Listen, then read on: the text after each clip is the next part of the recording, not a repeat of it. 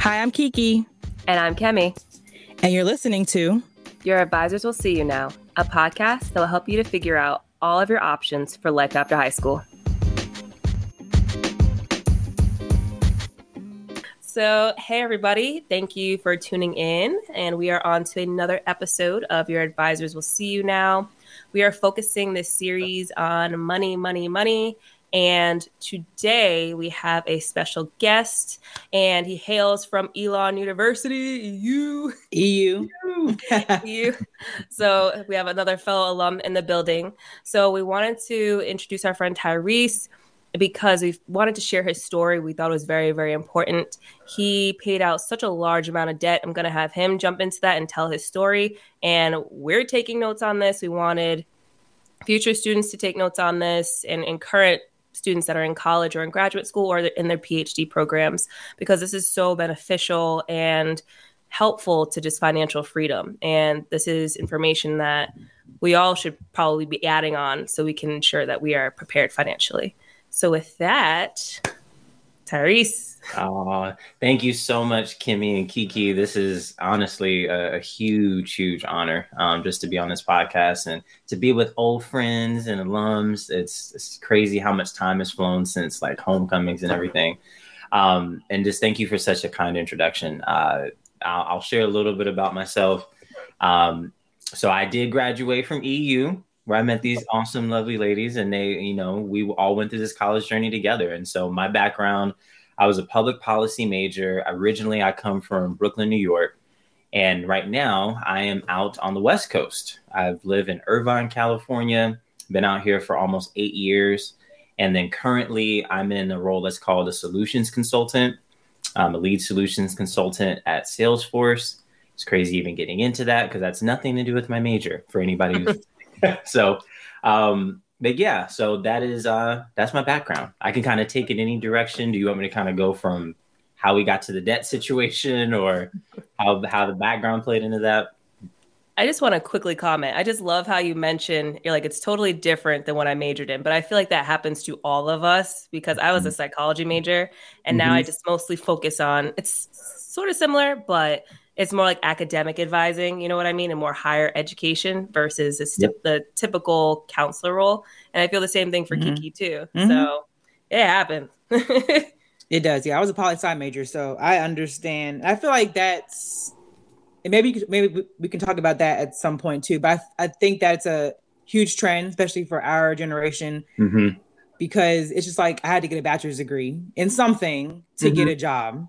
So I don't know if that influence and that that probably influences a lot of mm-hmm. why we maybe have debt because it's just like get something because mm-hmm. I want I need to go to school. So um, I yeah I feel like we all the three of us obviously relate to that, but I'm sure a lot of listeners do as well. Mm-hmm. But yeah, I mean in terms of direction, let's see. I mean, if you want to talk about, I mean, talk about whatever, whatever, like leading up or what, maybe talk about your mindset going into college. So if you like took out like taking out loans, like what was your what kind of help did you have maybe with mm-hmm. the financial aid process or understanding what loans were if you had understanding, you know, before we got into freshman year maybe?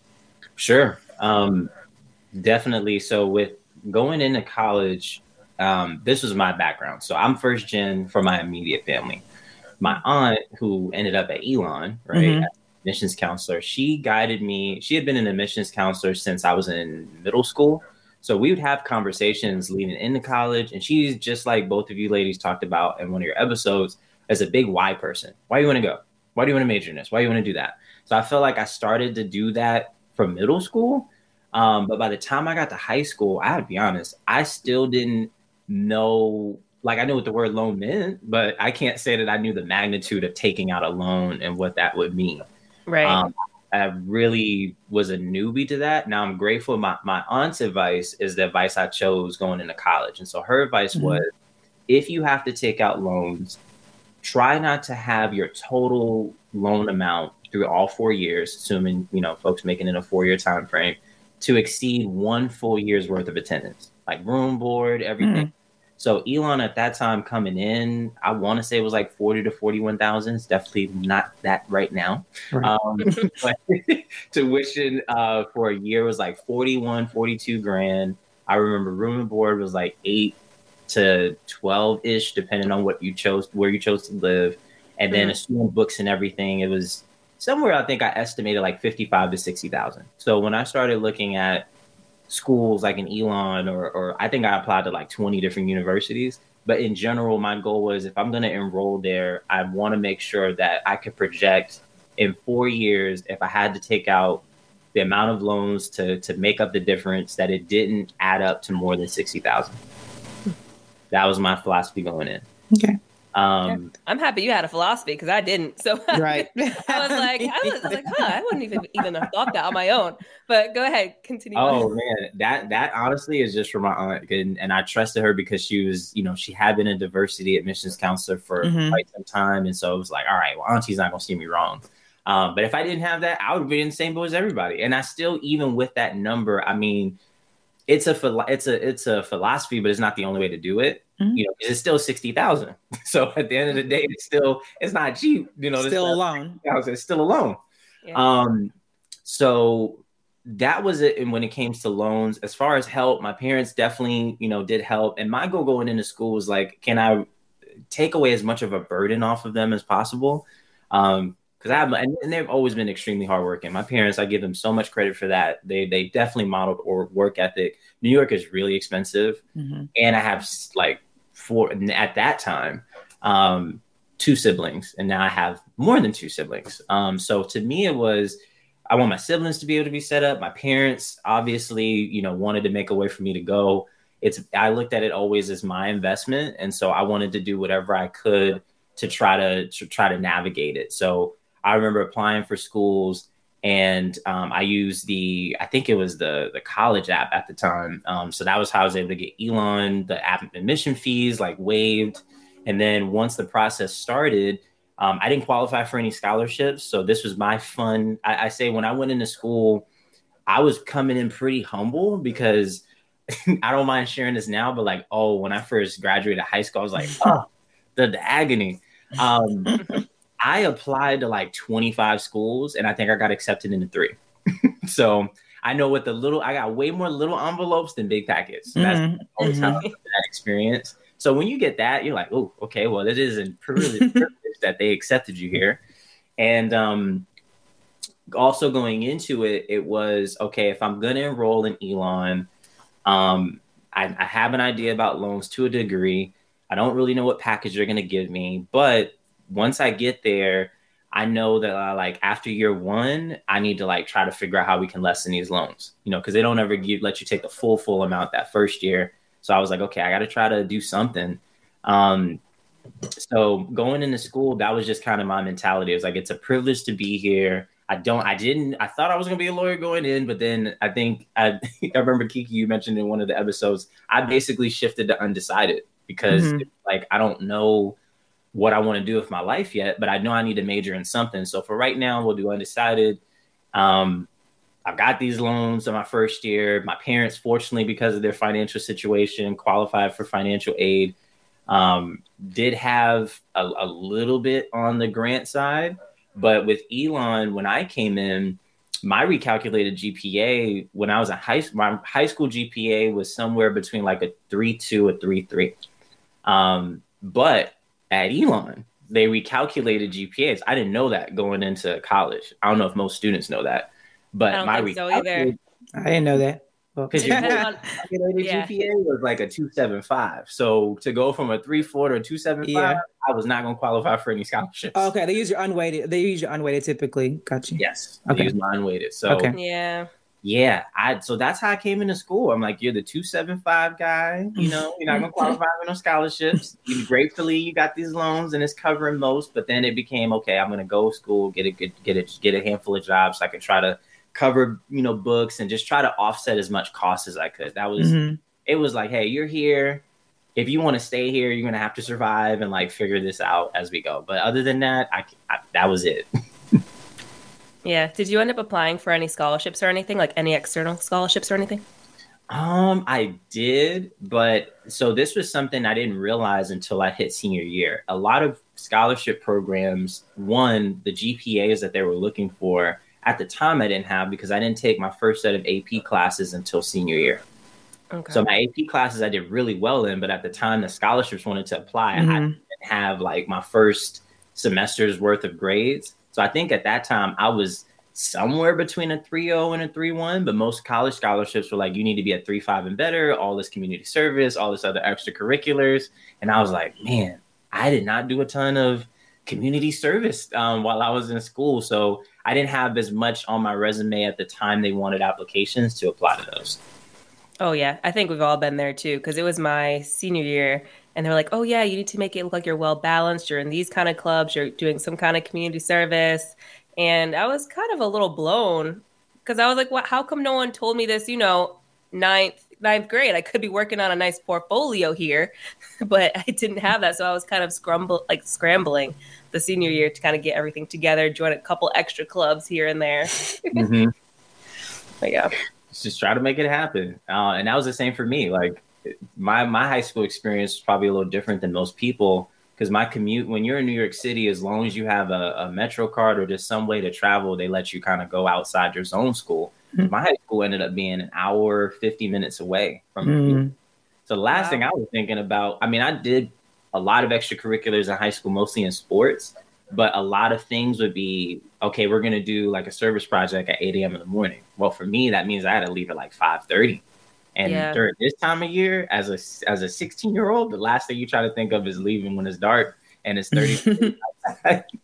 go commute to go do community service not that i don't want to yep. do it but right point Kenny about like not having that guidance initially i just don't think the people around me just like knew they figured if you score really well you do well in your standardized tests um, you can use your essays to kind of display who you were, and you'd be fine. But most applications they do like that, but they want more when you're talking about scholarships. So, yeah, so true.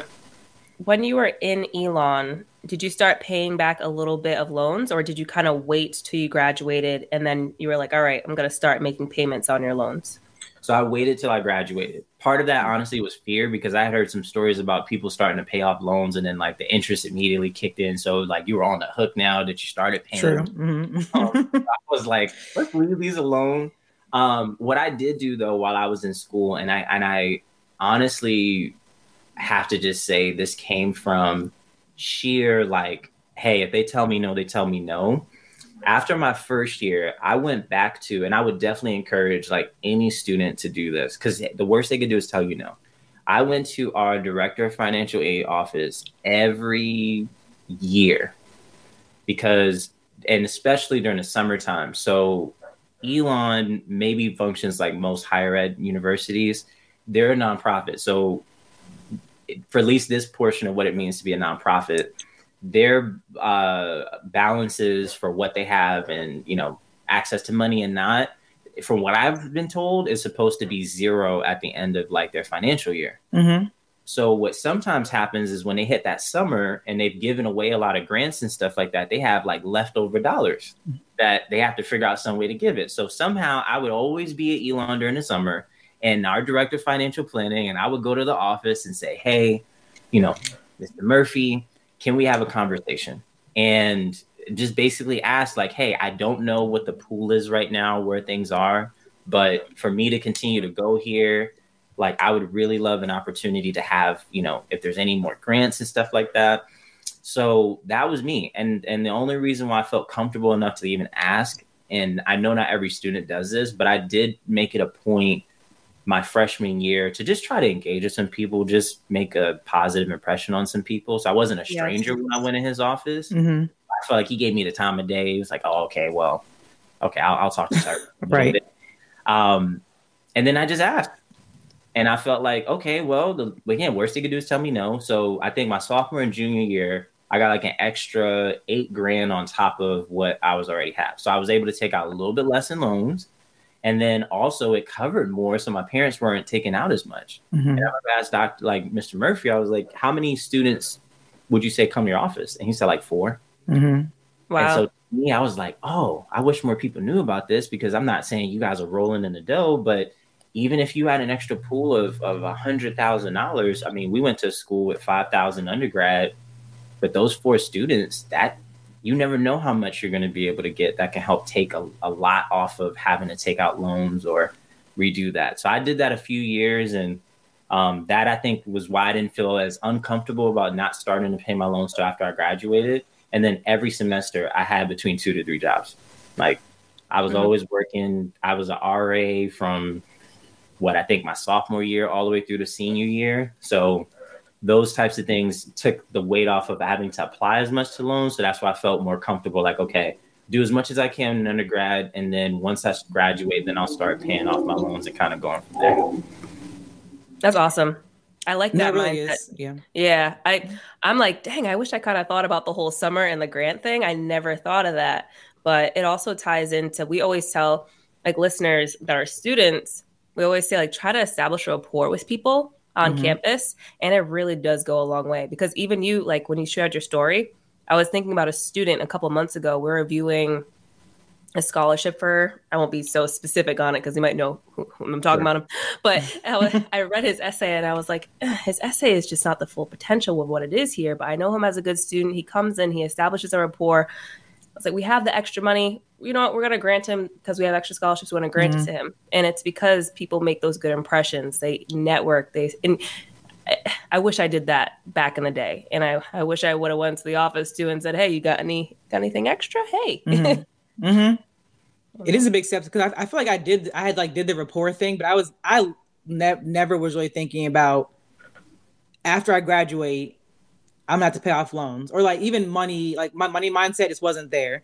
So I had rapport. I, I had scholarships at or a scholarship at Elon too, but I was like, oh, that's gonna cover me. Just not even thinking. But I've always never I've never really had a I haven't had a great money mindset. Like when I get money, I'm like, I have to spend it.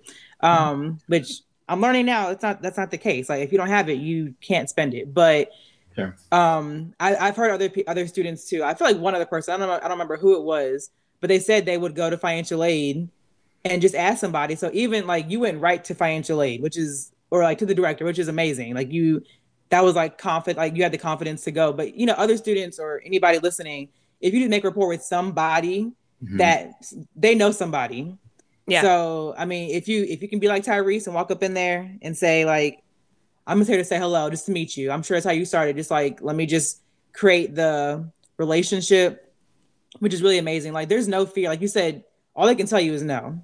And from mm-hmm. that point on, you you kind of know the consequence. Like you know, okay, well, I might have to pay off more loans if I can't get this money this for that semester. I'll just have to pay off the loans. But you took a leap of faith, which I think I think that's amazing. Like, it's really important to do stuff like that, just to put yourself out there. You just never know who's watching you um in like any any venue at like on a college campus. So that's amazing. But can you talk about like your so it sounds like you you've had a good money mindset. Can you just like talk about or maybe maybe uh, that that's what sounds like to me. I feel like that's inspirational because I have never been there. I'm working on it. But can you just talk about because you even said like you had three jobs on campus. So like were you saving or how were you using that money? Were you using, I think you said towards like school fees, but what was mm-hmm. your money mindset while you were in college? Oh man. Um, and, and definitely want to talk about that in a second. I do want to mm-hmm. say this because you did bring this up for students too. And I just want to make this clear for everybody too. Like I was, I don't even know if I could say I had enough confidence to talk to them. Mm-hmm. I was kind of desperate to be real with you because my between sure. my sophomore junior year, it was like, how are we going for it to go here? I right. didn't get it. and then maybe this relates to somebody the financial like being in new york the kind of you know with the with how our financial aid structures and you know i'm talking to the pros here so y'all know way more than i do what i started to pick up was it, you have a threshold before they start to, like reducing the amount of financial aid you can get.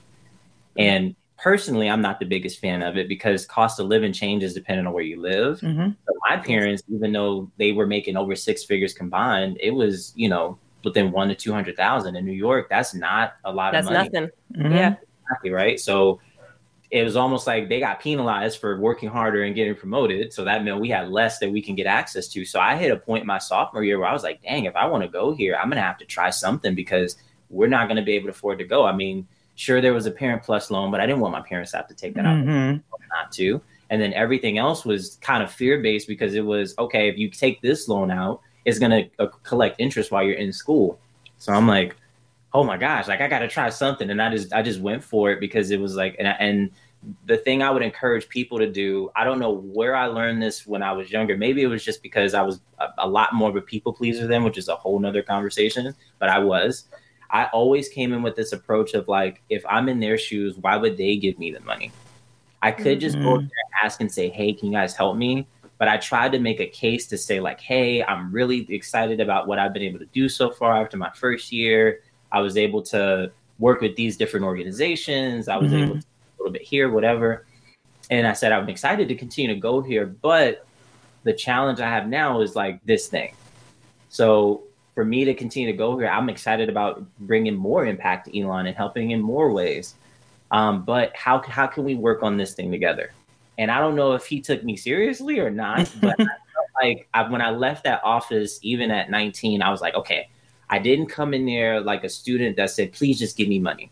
Not right. to say that that wasn't the situation, but I felt like, okay, if I'm him, if I could give Tyrese maybe 8,000 or whatever, what what is the value? What's the give back for us? And I'm like, okay, well, if he does more organizations, that stuff we can market more. Okay, it's a good return on investment. We can probably get. That's kind of the attitude I took. I was like, if it can help more students get here, the university obviously wants to be able to bring in more high quality students. That brings in more tuition.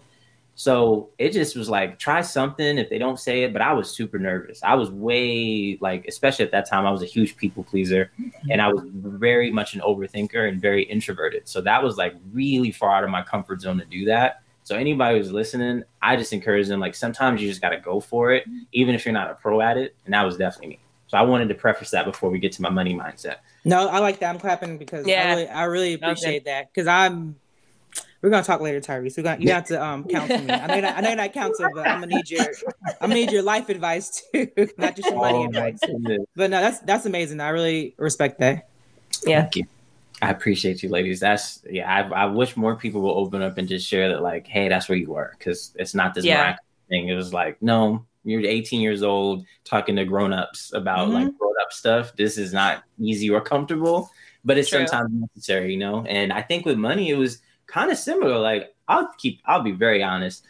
My money mindset was survival mode because the mm-hmm. way I perceived it was my parents are already helping me pay for school in some ways, in a lot of ways. Like, and even if they weren't able to contribute as much, the only reason why I got the financial aid I did was because of the jobs that they had. Mm-hmm. So my goal was okay, if I could lift as much off of their plate because I chose to go to this school, I chose to want to live whatever then I'll get a couple jobs. And my goal was to have enough in my checking and savings account to afford to to go home if need be. Right. Um, cover books when needed. I mostly rented because this is like I, when we were going to school, it was like Chegg had first came out. Mm-hmm. Yeah, my best friend. Right. Oh my gosh, so true.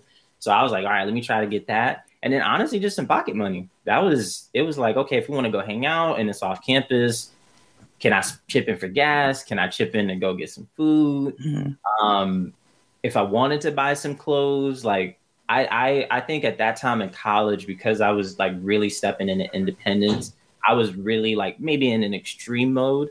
My thought was like, I don't have my parents to fall back on. So I'm gonna always plan monetarily. Like if I need to go buy this or buy that, or we want to go somewhere, like, can you afford it before you have to ask? And that could also mm. be just one of the things I don't like having to ask people for stuff. Mm-hmm. So that was like my my mentality. But overall, I was just trying to have some pocket money, pay for things that I needed that came up, and then also feeling autonomy. Like my parents still were able to tell me what to do, but I was like, okay, I earned money though. So if I want to go ahead and go get, I don't know, a pair of shoes or whatever the case may be, now I don't have to feel, oh, I'm spending their money doing something else. I, I I opened the nail in the mail room. That comes from like my 20 hours of work. so that was my mentality when I was in school. It was like have some money, you know, feels great when you earn it. And then I, I just have enough to be able to take care of things. So in some ways an emergency fund, but I think even by the time I graduated, the most I ever had in both bank accounts combined was a thousand dollars total. That's not bad for a college student. Or yeah, right. yeah, especially considering you're buying your own air, like your own airplane tickets, your own like side pocket money, But that was kind of my mindset too. It was because I had to travel back home and I was like, okay, well, they're mm. paying for, they're, they're helping me like pay for some portion of my college. I should at least try to work to get airplane tickets, at least go shopping at Walmart, go into the dollar store, whatever, mm-hmm. go into the movies. So I could kind of do my part. And yeah, Chegg did come out. I hate to date us like that. Like, I don't want people to think we're old like that. but Chegg did come out back in the day. It was like the newest thing. Mm-hmm. It really was like the come up was real. That student universe had just come out. So when it came to find flights and the fact that we got a cheaper discount as students on that website, you know, now it's to a point if you try to go to student universe, I think you have to like upload your your degree audit or you have to have some way to validate that you're a current student. They're not That's playing hilarious. any games with discounts, but at that time, oh yeah, that was what 130 bucks for a flight to go back up to New York. Right, that's a steal. Prices, that was a steal. So no, but that's yeah, and I think you know I'm trying to think back to when I was in high school. Not this isn't everybody's situation, but my first like grown up job was between senior year of high school and college. I worked at Puma and my parents had a conversation with me and, and i applaud parents who do this because this is not easy because you deal with like i'm not a parent yet but just talking to my mom as i've gotten older my dad too um, you want to do everything for your child so mm-hmm. this is like a tougher conversation so for me i got into when i got accepted in elon they were like you could go to smith for free but i wanted to live in danieley center mm-hmm. so they, they always get you with the danieley center always. Always. And I'll be admit, I was like a low key snob. I was like, I'm not living in Smith. Like me too. Don't worry, me too. Yep. what was the, what was the other one? Sloan. I was like, uh, uh-uh, I want a little. uh Especially the Danieley upstairs. They had the laundry in it for mm-hmm. free. I was like, oh, I'm all over that. exactly. Like you know, you go to a nice school, you see Elon on the brochures and stuff. You're like, I'm not going to live there. So I was a little, you know, a little bougie about it. So my parents were like, okay, well, here's the deal if you want to be able to live in Danieley, you got to cover the difference. And the difference was like 800 bucks. So with my job, I worked like 20, 30 hours a week, but I had to make like choices. It was like, okay, well, if I really want to go live in Danieley Center, I've got to be willing to put some money aside to mm-hmm. actually go there. Cause I was like, I'm not living in Smith. So that's not going to happen. And so I think that for me started to establish some of that too, where it was like, okay, I know my parents are covering a lot but if I want to do that thing, then I got to be willing to like put my own money aside to it and kind of, you know, go from there. Cause that definitely was like being in Elon compared to New York. I didn't have a car. So it was all, and there was no Uber. I mean, we had safe rides, but that wasn't going to come out. It went so like, far. Yeah. So far. Yeah. But so far. So it was just like you had to have some sort of money even just to get transport to and fro and, you know, figure out from there. So I don't know. I think that that did also you know, for folk parents that are listening and even students who are working, like I, that helped me so much because my parents, I know for them, it was like, oh, do we want to let our baby, like, we can get it if we wanted to, but mm-hmm. I'm glad they let me do that because it yeah. let me have ownership in that decision of like, okay, I really want to live here, so I got to be willing to do the work for that. Mm. That's really good. That's really good. Yeah. So I guess the next thing I want to ask is so after you graduated, did you mm-hmm. come up with like a plan to start paying off debt or even when I don't I want you to share like how much debt you had and like when did you kind of have this aha moment of like I'm gonna get financial freedom? Like kind of Ooh. elaborate on that. So I will tell y'all the real the full story. Um, because I don't always share this with everybody. So I told you my Elon story, right? It was like most you had in your account. And I mean I had some internships and stuff. So I paid I had more money than a thousand at one time, but it was like to go towards a car or something. It was always like something big to pay for. Never just mm-hmm. like generally how much do you have in your account. So my senior year, and it kind of coincides with two things because at that point, that summer prior, I was like, okay, I'm not going to be a lawyer. Not because I thought the journey was too hard or anything. I did a summer program, and I, both of you have talked about this so much, and I so appreciate it um, exposure does a ton for you in decision making. So that summer prior, I got into a fellowship program for public policy, and it exposed me to a lot of folks that are on Capitol Hill and different universities that make decisions around student loans and all that jazz. So what I figured out from that summer personally was, okay, there's a lot of folks with great ideas, but when we want to get funding behind things, everybody's looking at return on investment even when it comes to things that are just helpful for students that hey how about them just having a better life outcome mm-hmm. is the return on investment So my thought was, okay, sure, I could be the idea guy and try to like make waves there, but like, how about I be the guy that can help on the money side? Mm-hmm. And that's that clicked. And so I said, well, that's not going to work with trying to be a lawyer for me personally, from what I saw and the folks I talked to, because I knew how much in debt that they would have to accrue. And I knew also I was impatient. So I'm like, you got to go three years to school, then you be at the bottom of the totem pole, then you got to wait another 10 years before they actually listen to you. That's a long time. so I switched it, but then it was like, okay, now what? You're a senior, you've been a public policy major, poli sci minor, and everything. What are you going to do with your career? So the job that I ended up in, I didn't actually get until spring break. I had one offer lined up to do an inside sales job, which most students can get.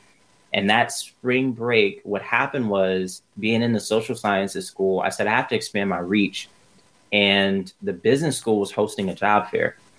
And I was taking an elective course with COM, ended up, make a long story long, but condensing this part, found out Oracle was one of the companies that would be at the fair. So I studied them for school or yes. for that class. I go to the career fair and I just asked the recruiter, I was like, oh, why did you guys buy this company? Because it was something about like social, like it's funny looking at brands now. If you mention an ad on a social media platform, they're willing to respond back in a heartbeat. Mm-hmm. we were in school, this was the United Breaks guitar era, not to date us, but that's the truth.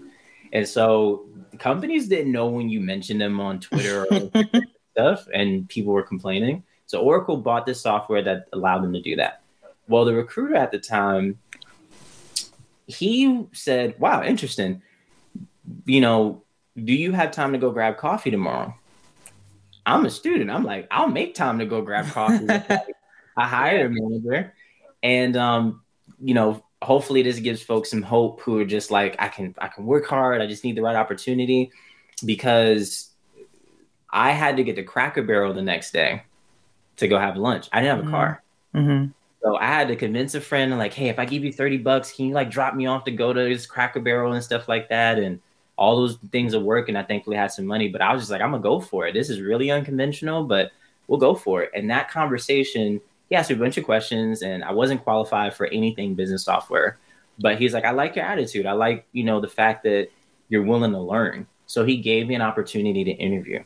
Why all of this matters is because I think when I graduated school, I ended up having this like survival mindset that I was like, oh, now we made it. Because my interview process, I was kind of feeling myself. It was scary. Like I, they paid for a flight for me to go to El- from Elon to Dallas, Texas, and the Oracle interview was like eight hours, and mm-hmm. I was in a wow. competition basically with like nine or ten other people that were way older than me. I mean, mm-hmm. Oracle was kind of experimenting at the time, hiring folks straight out of undergrad for adult adult jobs. So I qualified. It was nerve wracking. It was crazy. Whatever. Okay, so I get the job. Why all this matters to my money mindset going into pre paying off debt is I think when you have this like arrival mindset, like I made it, you sometimes don't look for having an advisor making that next step. Mm. So for me, this was my situation after all of that. I'm coming into a space where I'm the new guy. I didn't major in this stuff, none of that. And how crazy it also gets, the offer they gave me, because I had no experience ever negotiating offers and stuff, was actually like $120,000.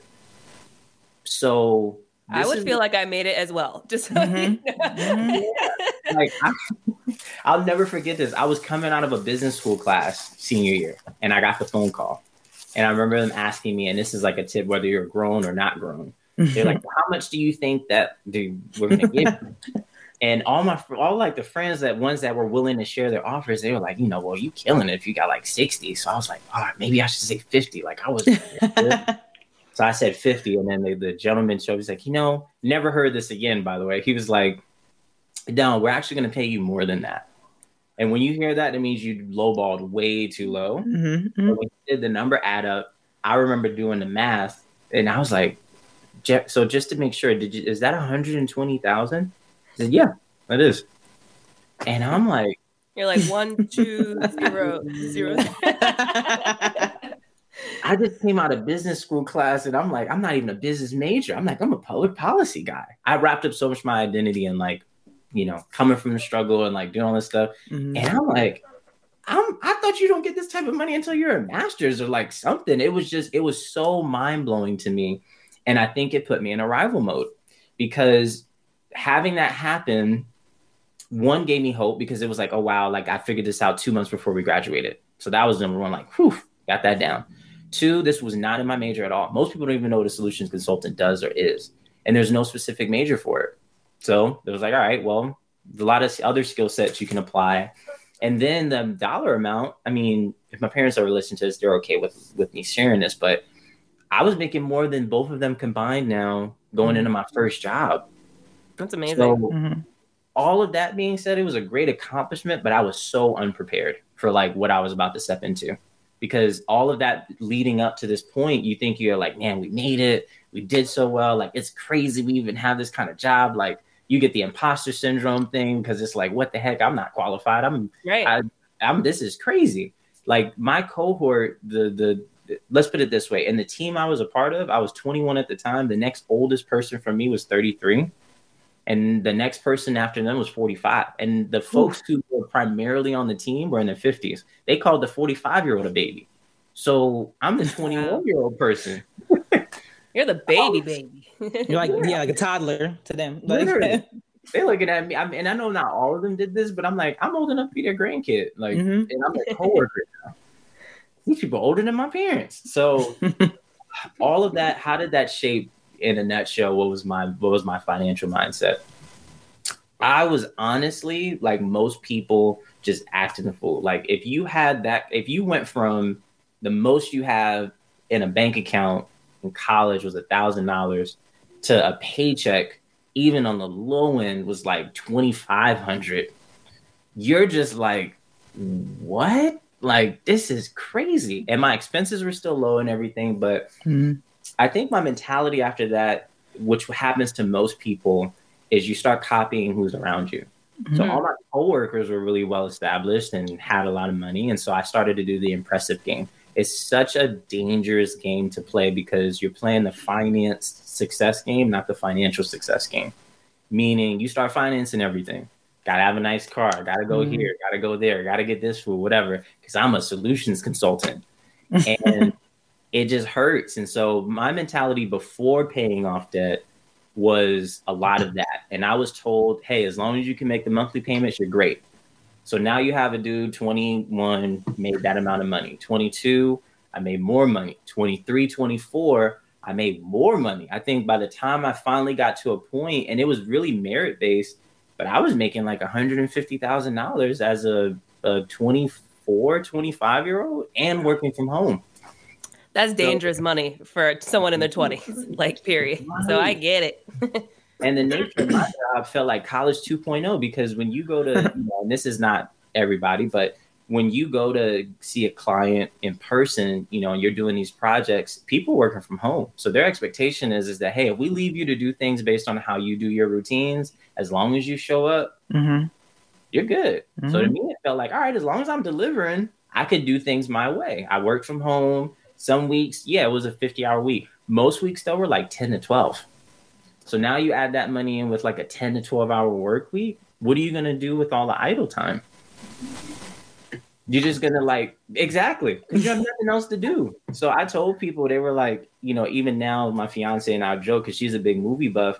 Like, I did the Netflix binging when I was 22. Like, Mhm. that for me was like, I could spend four days and watch four series, and I still did my job really well. So Mhm. you get into this groove, you get into this comfort zone. Why do I say all of that? I was spending money and having a habit of as long as I can pay my bills, I'm good, and now I'm in a comfort, comfortable groove. Mhm. Right. Where things really went left, and that started to shift my mindset, was 25 because then I was in- reminded that you know when you work for someone, they can always pull the rug from under. So I did really great that year. I blew out expectations, and at that time, you know, just keeping it general, I ended up getting a f- almost 50% pay cut along with a lot of other folks due to no Mhm. fault of my own, um, but just business being business. Mhm. Yep. That was my rude awakening. When you get a Mhm. 50% pay cut, you definitely feel it. Mhm. So that was my point of realizing, like, okay, dude. And I remember what I did, unfortunately, that day after, because it was coming up on my birthday, and, and probably a lot of folks, adult wise, and maybe even students can relate to this. My birthday was coming up in two weeks. I was like, y'all not gonna ruin my birthday, even though I just lost half of my paycheck. So I like spent 200 bucks going to a Drake concert to get extra like front row tickets. But to be honest, inside I was just like, what are you gonna do? You mm-hmm. just got like a 50% pay cut you're numbing now, but like, what are you going to do after? And I right. think the thing I realized through all of that was, okay, we have not arrived. It is awesome that you have this great story coming into your job, but you you you have to recognize where your gaps are. And my big three gaps, and then I'll like be quiet because I know I've said a bunch of my story. Um, my big three gaps were I didn't have direction.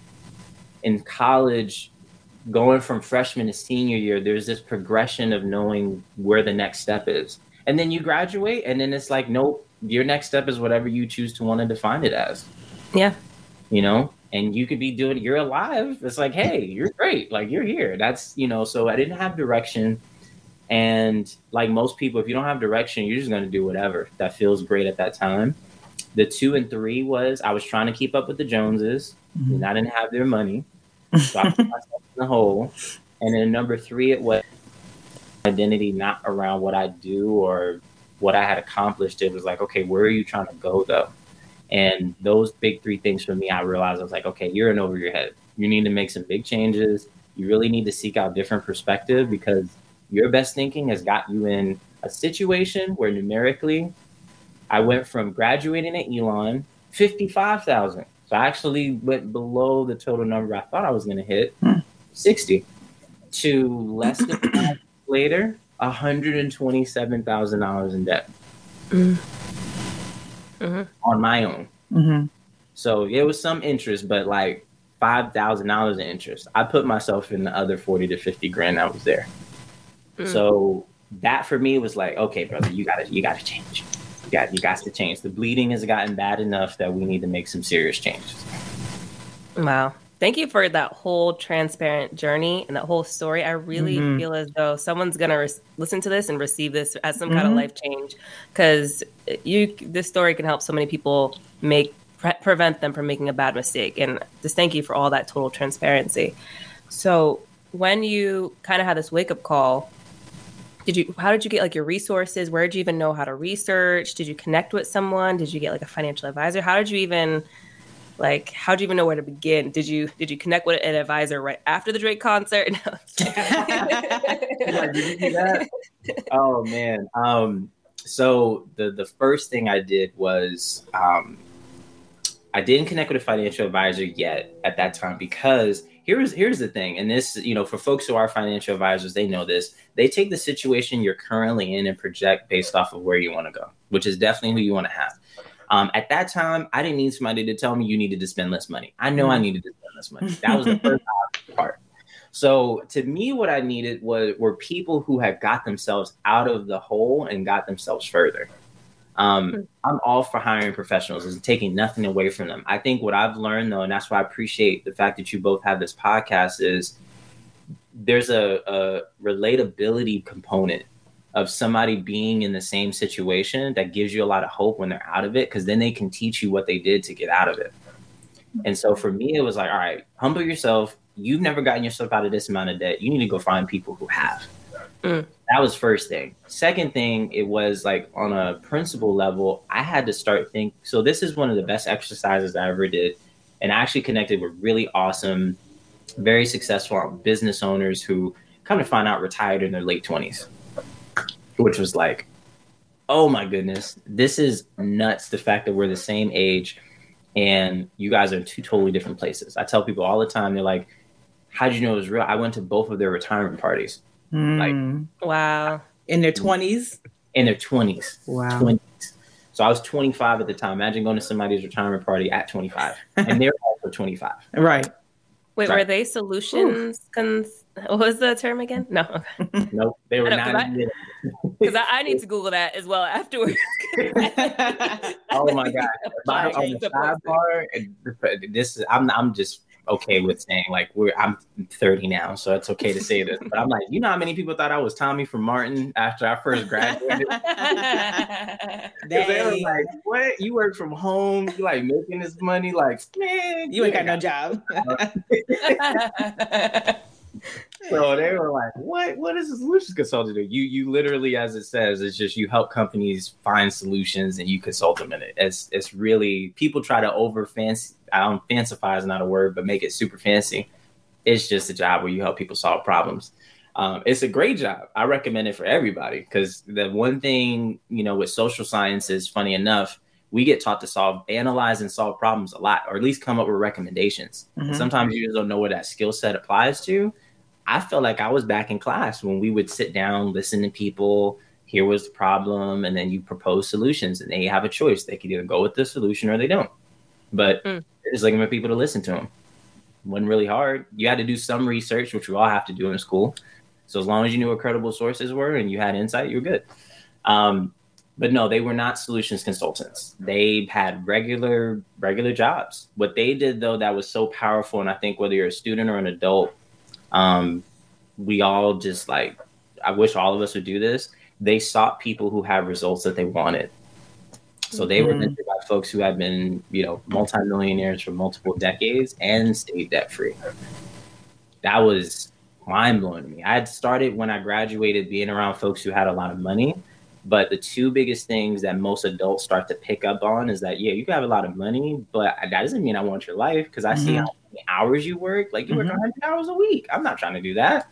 Right. Um, or if it's not the case there, you don't have, if you don't have the time, then you may not have the quality of life. Meaning, like, you're rich, but you're miserable. Mm-hmm. Yes. You know, so they found people who, you know, weren't perfect by any stretch, but had figured out the money thing, figured out the time thing, and were excited about where they were going. Their best years weren't behind them. So what they did was they humbled themselves and really worked to have will take them under their wing. So what I learned from them with that was I was like, listen, I don't even know what you guys do, but I realized that I'm in this position from decisions that I made. And if I had your perspective, it probably would help me with making smarter decisions, which helped me get out of my situation. So that was like kind of that huge pivot of it wasn't hiring somebody, right? It wasn't I started to do something specific, which I can totally elaborate on. But I think for sometimes with people, when they talk about making this big shift, they, they think too far ahead. And it's like, okay, let's figure out how we got here. Ego got us here. Mm-hmm. like, let's just keep it real. And it's, and if I could figure out why I made those decisions then and figure out, okay, why am I doing that? Okay, let's figure out how we don't do that or how we shift it. Then you can really start making some big changes. But if you're not like, let's put it as an example. Most most people our age group get into debt, I think, because there's just no direction. So if, if people tell you your best years are your 20s and then your 30s everything goes downhill, then yeah, I'm I'll pay this off over the next 20, but I might as well have a great time now. Yeah. That's different than somebody saying, like, no, how about just take the resources you have, be responsible with it. One thing my mentor told me that gave me so much hope. He said, This is the brokest you will be right now. This is mm. you will be. So that to me was the equivalent of like being a freshman. If mm-hmm. I could figure out my study habits now, by the time I graduate, we're gonna be fine. That's not gonna be a mm. big deal. If I started to think this is the brokest we're gonna be, now I'm gonna learn to be more responsible with what I have now before I have more later, and then like can do way too much with that. So I think those are like the big, big rock stuff. That's awesome. I, am actually writing. I'm sorry. I'm, I'm writing that down. This is Broken Show B because that might be the episode title. yeah, yeah, that's a good one. That's a good one. The brokest oh. you want to be. We we definitely like. That's one thing my mentors taught me is like we people we need so much more encouragement. Like it's so hard sometimes, and I get it. Like it's not. We all live a life, but you gotta give people hope. So when he told that to me, I was like, wow, I never thought of that that way. Um, and he told me something. He asked me a question. I think you two have asked listeners in older episodes and they you talk about it and applying it to what career track somebody would take but this is kind of interesting. You can take that and apply that to life in general. The question that both of you encouraged parents to ask their kids was you know what do you see yourself doing? Or you know what options do you want to have? And i think what you're what you both hinted at that they asked me that like totally shattered my mindset was they said tyrese how do you want to live? Yes just to start there because Like my fiance is a, is a former physician. She loves to help people and has done a great job at it. But with the lifestyle of being a doctor, you work 100 hours a week. Mm-hmm. Mm-hmm. Like when you start shadowing, whether it's in person or you just, I think, I remember um, Kiki, you mentioned this in one of the episodes, like on TikTok, you could like listen to folks who have done that. I know Kemi, you mentioned that with both of you with advisors and just other professions. Once you start understanding the full picture of what the profession entails, you really do have to ask yourself, is that the kind of lifestyle that you want? Mm-hmm. And if it's Absolutely. not, it's okay. But then you can pivot and, and focus on something else. So he asked me, he said, Tyrese, if you had to describe what your dream life looked like, how do you want to live? And it's okay if you don't have all the answers for that. You don't need to. But how you make your choices going forward should be based on getting to what that lifestyle looks like. That for me meant everything because it reshaped why I was doing what I was doing versus just doing stuff just for the sake of saying, oh, well, my friends are doing it or I feel like doing it or whatever. So I think that that's, if, if nothing else, that's the question everybody should ask themselves because there's nothing wrong with the what you want to do question except I think the elephant in the room for students and for adults alike, because both of you mentioned this, where it's like, I still don't know what I want to do when I grow up. is that like I don't think any one person was meant to do just one thing for the next yes. 50, 60 plus years of their life. Mm-hmm. Yes, say that again. Nobody wants to admit it because it, it, it, doesn't mean you made a bad decision, but it does mean that, like, yeah, like, no, there's no fault on that. You didn't know what this career was going to look like 15 years down the road or mm-hmm. 20 or whatever. You didn't live that part of life yet. So, the question with that is nobody doesn't want to do one thing for the next 50 plus years. Definitely mm-hmm. not at 18 years old do they know that. For sure, not by 30 right. or whatever they know that either. So they said the different question to ask is how do you want to live? And when you shape your decisions around that, now you start to be able to have some momentum building. That helps with keeping great decisions last a long time. But and that goes for any person at any age. We all do it. We've been doing it since we were kids. It's why we like strive for certain things because we know where we want to go. Just as adults or even students, you just get caught in it's like, okay, well, now what do we do? you just got to think about, I think, the life you want to live, and then it makes it so much easier to make decisions around that. Mm. I think that's such a that's great amazing. idea to put it. And I, I kind of want to mention because you mentioned earlier too, like one of your mentors, you were kind of taking a time to look within yourself and say, why am I spending the way that I'm spending? And you're trying to figure that out as well. And mm-hmm. I think that's such a great follow up question. Well, how do you want to live? Like, if because if you're because I was even asking myself, I was like, well, why do I like to go out to eat so much? It's like, well, because I'm lazy. So mm-hmm. I was like, so even that is just the honest honesty to myself, and it's like I could definitely save more money mm-hmm. making my own meals, freeing up my time to do that. You know, so having that time to un- unravel yourself and just and like you were saying before as well, I think this generation really does a lot of the keeping up with the Joneses as well because we have so much social media. So we think, oh, I should be, you know, spending out spending all this money, going to this club, popping bottles, you know, mm-hmm. it, that if that's your driving force for the now, it's definitely going to impact what you think you want to do in your future. So mm-hmm. I just thought that was great. Oh, and it's it's so I think as we people get older too, like, and not just older, like in their mid twenties or whatever, adulthood, but even in college, you, I think I wish more people would talk about it, but I think there's this two thing that comes into play. So, first thing is is that you you have to have a, a next piece after you like college for most students and even just people in general, whether you're going to go to school or not, is really a big deal, and it is a big deal. And whether you choose to go or not, is just making it through high school mm-hmm. like that's just it's a lot. And that feeling of progression to get to a goal, I think we get ingrained into us when we were younger. And yes. then as we go past the point, then it's like, okay, now what? Mm-hmm. And so we kind of copy our peers because who you associate with, that whole saying, you are the average of your five closest friends, mm-hmm. it starts to date what you think is normal. And that's so powerful.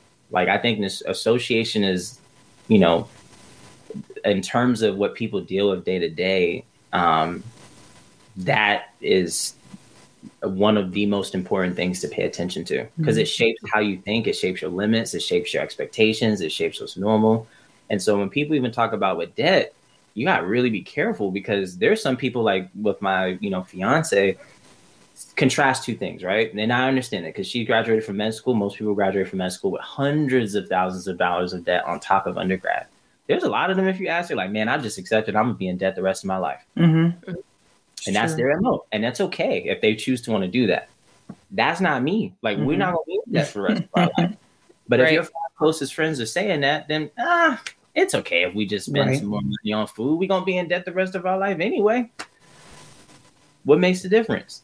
And so is is either mindset wrong? No, but you do have to pay attention of how that influences decisions. Because when she met me, the people I've been around, I'm like, oh, this is the brokest we're going to be. Let's get this out of the way so we can have some mental freedom to not Yes. owe anybody anything. So if we have more on top of that, it doesn't even matter if we don't have as much. It's so different when you don't have debt and you have money in your account versus when you have hovering over you that when you get a Mhm. check, I gotta pay all of these people Right. it's such a like moment where you just you feel the stress of it and so you know i think that to me is it does matter a ton like who you associate with does matter. And, and when you get to a point it's not even a matter of right or wrong. It's just a matter of like okay well what options do you want to have? Okay then you need to surround yourself or filter decisions through what kind of options you want to have because it's your Mhm. life that you have to live at the end of the day. One of my mentors told me that. He was like listen i i love every single one of my friends but their opinions don't pay my bills.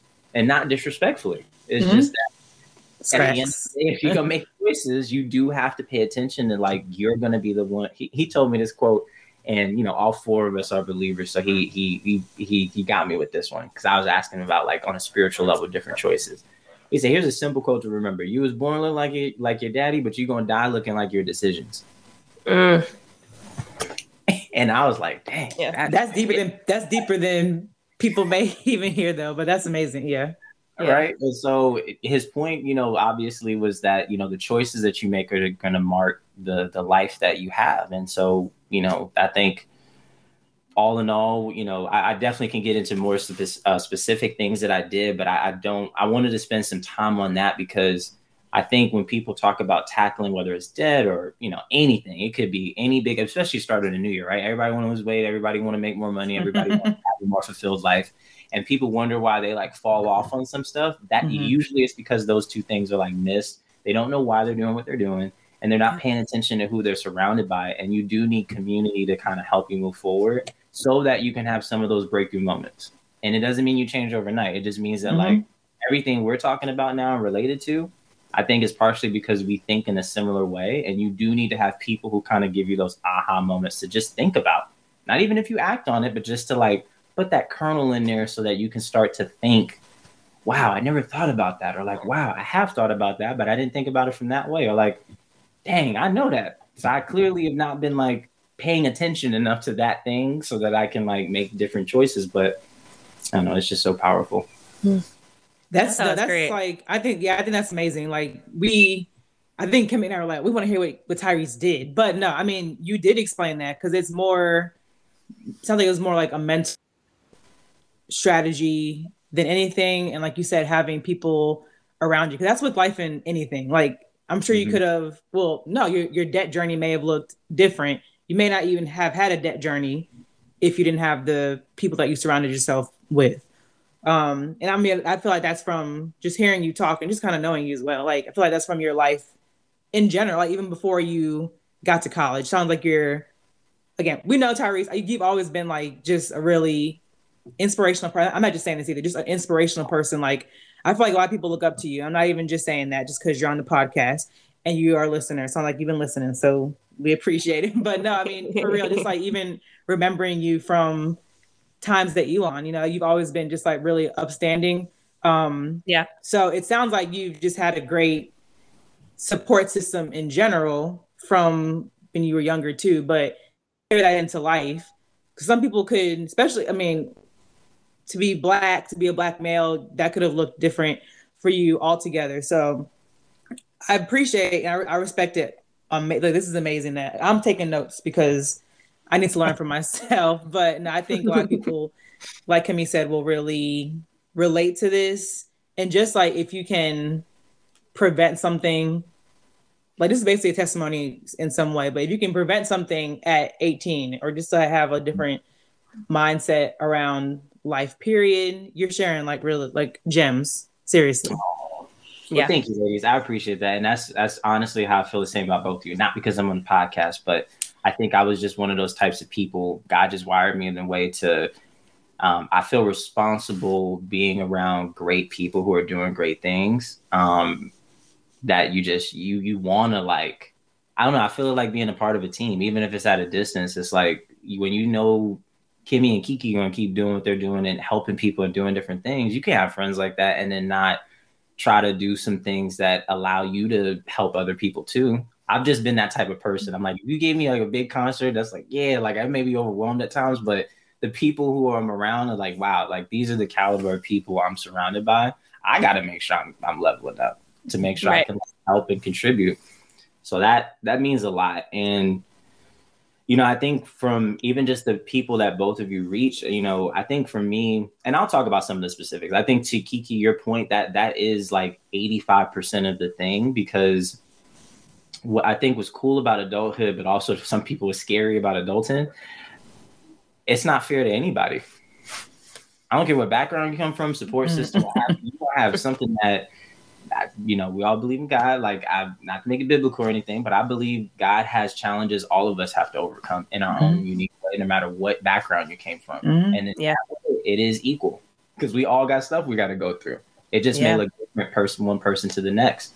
So, to me, it became like the that mindset of just like in a nutshell, it was like, okay, my past doesn't have to define where I am now so I made these choices that put me here. Okay, we got to make some changes. Um, but going forward, though, it, it, really does come down to um, really thinking about what things look like for you as a person. You know, whether it's success or whether it's whatever goals are, that made a huge difference. And then really, you got to humble yourself.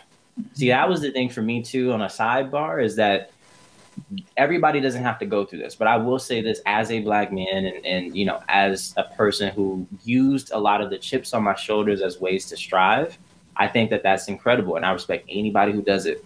The people who I've seen take that and really explode with it, though, are the ones who can still remain humble. Mm-hmm. Mm. That becomes like the low key challenge is you develop pride in the journey that you have, which is incredible. It's your story but it's almost like you can't insulate yourself from getting perspective from people who've done more or done different things than you have. Um, and that was one of the biggest lessons I had to learn. I'm not nice as a person, and you know, had my moments, but I had to also humble myself and say, like, you got yourself here. Your best thinking got you in this moment right now. Mm-hmm. Mm-hmm. So if you're not satisfied with where that is, you have to be willing to seek out changes. And it was super uncomfortable. I mean, mm-hmm. even the mentors I have now, like I ended up meeting them through honestly a bunch of other connections, but when I talked to them, I had to convince them to take time out of their life to help me. And not mm-hmm. because they didn't help me, but they really helped me understand when you really want to go after something, people need to see certain characteristics in you that make them excited to contribute to you. It's not a skill set, it's a character thing. Mm-hmm. So I'm excited for students who listen to, you know, you both to recognize that. We focus so much on skill sets that people have, and I think that is awesome. But I think there's the character side of things too, and the the the belief that somebody has in someone else to say like, I want to help you because I see you trying to help yourself, and not like that, and I'm gonna like trust in that. So as an adult, the way that people show that is humble yourself and be open. Um, be rooted, obviously, so you can filter out what to be open to. But you, I don't know. I feel like we're all getting to this place, whether you know, 30s, 20s, 40s, whatever. That it's like, hey, if it ain't working, you might have to remix some things. and look unconventional compared to everybody else, but everybody else don't got to live the life that you live. So if you want this, you got to be willing to combine different things. And I can totally elaborate on some of the unconventional stuff I did, but I wanted to take a pause. Yeah. No, I think the, that was really great just because I think it always goes back to like your mental state and like your why. And then again, your community to help you with that. So I think that was really great because sometimes we do want to to just like, all right, this is the steps I have to go through. But if you don't make that mental shift and you don't have the kind of people around to support you, you can easily fall off. So I think mm-hmm. that was really, really good information. Mm-hmm. Awesome. Um, and then, then kind of to build off what you were saying before, because you said you mentioned something about being like uncomfortable and to get, always overcome and to get and to achieve what we need, you always you have to go through a kind of uncomfortable process. So, how did you get to the amount of debt that you paid off because I know that had to be, had to be uncomfortable because again you would have to have changed like a lot of your lifestyle too. So yes. uh, if you could kind of tell us a little bit about some of the, the things that you did, some of the tools that you used, mm-hmm. uh, and how like your life shifted after that, that would be great. No, no problem. Um, so the first big thing I did was just get access to new relationships. That was that was huge. So you know, my mentors had paid off over a hundred thousand dollars of debt themselves, and the, always the cool thing to me was they made less at their day jobs than I did, and they weren't eating top ramen every day. So one thing that they taught me, encouraged like everybody to do, is you. It is wise and prudent to develop multiple streams of income. Yes. Um, especially as adults, I know it's one of those topics where people assume that like your passion in life should be able to just cover everything. But it's funny. This is the analogy I heard. In college, we have the freedom in our schedule, but we're broke. in adulthood, you have more money than you wish you would have had in college that you didn't have in college, but now you don't have the freedom in your schedule. Mm-hmm. Yeah. So you got to figure out ways to kind of help complement the two. If you want to have more time, you got to have more income because that's going to help you pay off more resources, debt included. So that was the first thing that they taught me is that like, hey, you do have to develop a, multiple streams of income um, just to give yourself like some breathing room, and then you can make different choices. And then here's the catch with that though. You probably are not going to necessarily find the, the go tos for multiple streams of income solely from school. You have to build relationships with people who've successfully done that and be coachable to it. And I liken that the same way to you two from an advising role. There's not a class that teaches you in high school about how to be advised as a student. But if you want to navigate the intricacies of whether college makes sense, doesn't, what fit does, you need to have relationships with people who have insight mm-hmm. for you two So the same rules apply in there. So it's, you know, figuring out, yes, I do need, but then also still reminding yourself that you need relationships. Too many people think you can just Google your way for everything. And if that's the only resource you have, I got you. But if it were that easy, way more people would have way more options. It don't mm-hmm. work. So that's a, that was my first big thing. Second big thing was I got on a game plan um, once I knew where my why was, and I said, okay, I know I want to get out of debt within the next five years. I talked to my mentor, and then this is what he shared with me. He said, okay, um, you know your why, awesome. We looked at my budget. We saw where the holes were. I was very transparent about my holes in my budget. Um, it's a very important thing to do because it is somewhat mindset, but it is also like, okay, objectively, what are we doing wrong? My problems were shared full transparency I was spending way too much money on dating, way too much money eating out, and way too much money um, just buying stuff mm-hmm. just for fun. So his advice was, okay, you don't need to necessarily cut out all of those things unless you choose to take ownership over that. If you do, though, then let's find out what that moderate number it is that you can continue to maintain. And if we need to tweak it, then we tweak it. If we don't, then we don't. So that for me was good because it was practically a mindset of like, okay, can I commit to that? Do I want to commit to that? Great. Now I've bought into that. Okay, great. Now I can hold myself accountable. Did that change my lifestyle that much? Not really, because I was focused. I think that's why most people are afraid to like cut down some things like that because like, dang, that's boring. And it, it, it, sort of was, but it didn't feel boring to me because I knew in the back of my mind, this is the brokest I'm going to be. Like, why am I trying to stretch to go to all of these different places if I know that like we're gonna have more resources. So I mm-hmm. this this is what I'm trying to stretch for now will be like my my norm when I have it, but I'll mm-hmm. So that was like one big thing. We did the game plan, we looked at it. Um, some of the principles he taught me was kind of more for from a Dave Ramsey perspective. And so I think mm-hmm. whether you're a student or a parent, you don't have to adopt all the principles, but here's one here's a handful of things that he does teach that I will stand by from having emergencies come up is so important having an emergency fund is yes. usually like one month of living expenses. Mm-hmm. Yep. If you're, you know, just having that is so crucial because you never know what's going to happen. Mm-hmm. Um, two, he teaches the the debt snowball. Oh so, my god! And she always talks about that. That's my like go to. But go ahead, you go. Yes. no, it's so true because that that people ask me like, oh my god, did you like pay it off all at once, or you got to like you know live off of air, like you know if you're not making like like live off of barely anything. Um, no, the debt snowball was perfect for me because it said, okay, do your minimums, just do them consistently. Okay, boop, boop, boop. And then over time, it was like, just let it, just let it continue to, to flow. So I did that and started playing off the little ones. Then the little ones add up, and then that kept going. And here's what that does for did for me, and will do for people. it the small victories give you so much confidence. Mm-hmm. I had to stop saying to myself, success is a marathon and not a sprint. No, no, no, no. Success is a series of sprints. Because when it's a marathon, it sounds like, oh my gosh, this is going to take forever to do. And unfortunately, I think as human beings, we're wired to be like, that's too long. I'm to like, I need something in the moment to give me some sort of a fix. But if you get like a small victory, like, I did that. Good job. Like, you can really support yourself with your habits by positively reinforcing that. So there was the little, the debt snowball helped a lot there. Um, and then it was before making big financial choices, bouncing things off of my mentors because they gave perspective, not permission. I think sometimes, unfortunately, people look for permission too much. And mm-hmm.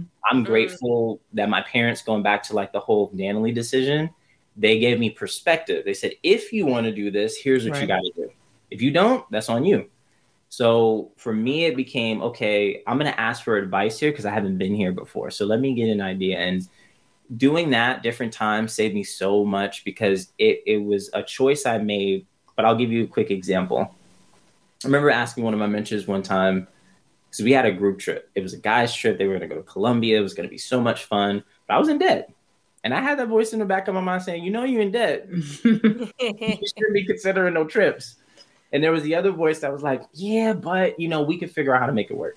So I remember asking my mentor, and I was like, what would you do if you were in my shoes? And he said, okay, either way, you're it's your decision.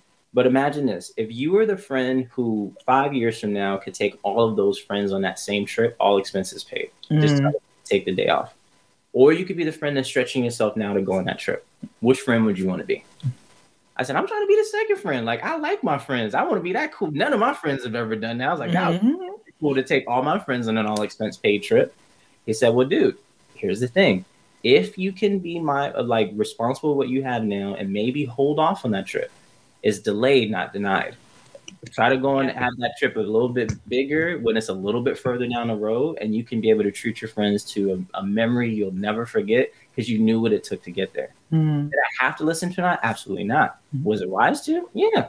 So through those points of having decisions like that, I had someone to bounce perspective off of, knowing where I wanted to go, and also knowing like where I was. Those are three big, four big practicals. Having multiple streams of income, they started helping me build passive income.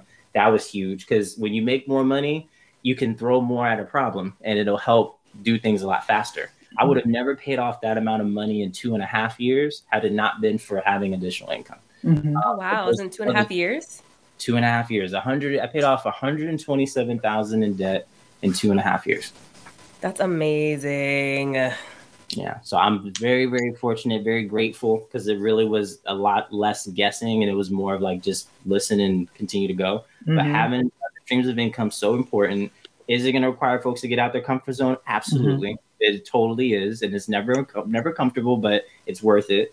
Um, have people in your life that you can ask for perspective from, and then as you're making the decisions, find those small victories, and then being able to just continue to see the big picture. Like build vision boards. That's kind of like our vision board, a little bit behind. Yeah. Um, just try to have something in front of you that reminds you why you're doing what you're doing in the first place, and I think that will help. I think people assume way too much that paying off debt or anything like that, you have to be this like super disciplined person or anything. No, you're still human. You're gonna go do the exact same things that every other human being does. You just in some ways like parent yourself. The parents who listen, they already know. Like for you, if, like I think both of you said it. Know your child. Know your teenager. There are certain things that you do intentionally to make sure, like, hey, they can't handle all of that, or like they can handle all that. So you do those things to direct them. Well, we just end up doing that for ourselves also as adults you have to kind of know how to parent yourself a little bit and it helps because then you end up making better long-term decisions and it's so much more sweeter I, I, wish for everybody in the world to have the peace of mind that you get from not having to owe someone anything i think mm-hmm. that was the one thing my mentors told me was going to come that i didn't know mm-hmm. how peaceful it would be but when it hit i was like this is unreal i just you can't even describe it's like describing to someone what a strawberry tastes like how mentally freeing it is to have that weight lifted off your shoulders. And then yeah. when you get there, you understand why the steps to get there took what they did. It doesn't make sense going through it, and it's never fun going through it unless you know, liking it back to college, what your end goal is. I, I never would say as a freshman we were like frustrated that we weren't seniors in two weeks. because you know there's a path. Like right, doing our part along the path. I think we can take that and apply that to other areas. So that's those are some of the specifics that I did to help get out of that. Um, and it's, it was, it was so cool. I think the last thing I'll say on just that topic for folks who maybe are already doing that, whether you're young or older, you have no idea how you influence the people around you. Like three of my friends who are older than me, they're like Elon alums that graduated like early, like maybe when we were freshmen, sophomores. They've come back and told me like, dude, I paid off a debt because I saw what you did in your journey. Hmm. I'm not gonna lie. Uh, when I saw your Instagram post, I was like, I need to read. I need to rethink some things. So you inspired me too. I'm not mm-hmm. even like I look. I gotta look at the date of when you posted that too because I know I sat down and I was like, well, how much debt I got? Because I need to figure this out too. So you really did. You inspired a lot of people, even if mm-hmm. they haven't mentioned anything to you. But I know for me, when I saw that, I was like, if he could pay off that amount of debt, I can do that too. Yeah. So, yeah. Yeah, absolutely. Yeah, it a lot. But this was just um, this was amazing. Yeah. yeah. Thank you so much, Tyrese. We hope that you all um really enjoyed this. Like, really took a lot from it. We might have you back on. I feel like this is going to be a really popular episode, Tyrese. So we might have to have you back on. Um, your fiance too. I'm about to ask you when we get off here because you sound. Sound, I feel. Like, I feel like she has her own separate journey that sounds amazing as well. So. Yeah. Yes. Yeah, we can't say thank you enough for for real, but thank you so much. Thanks to everybody for listening. Um, we look forward to seeing you all in the next one. Bye. Bye.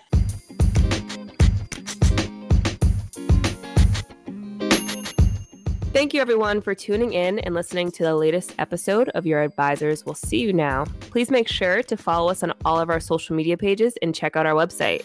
Take a look at the show notes below. And please make sure to subscribe and share this podcast. Also, show us some love and please leave a five star review. Catch you next time. See ya.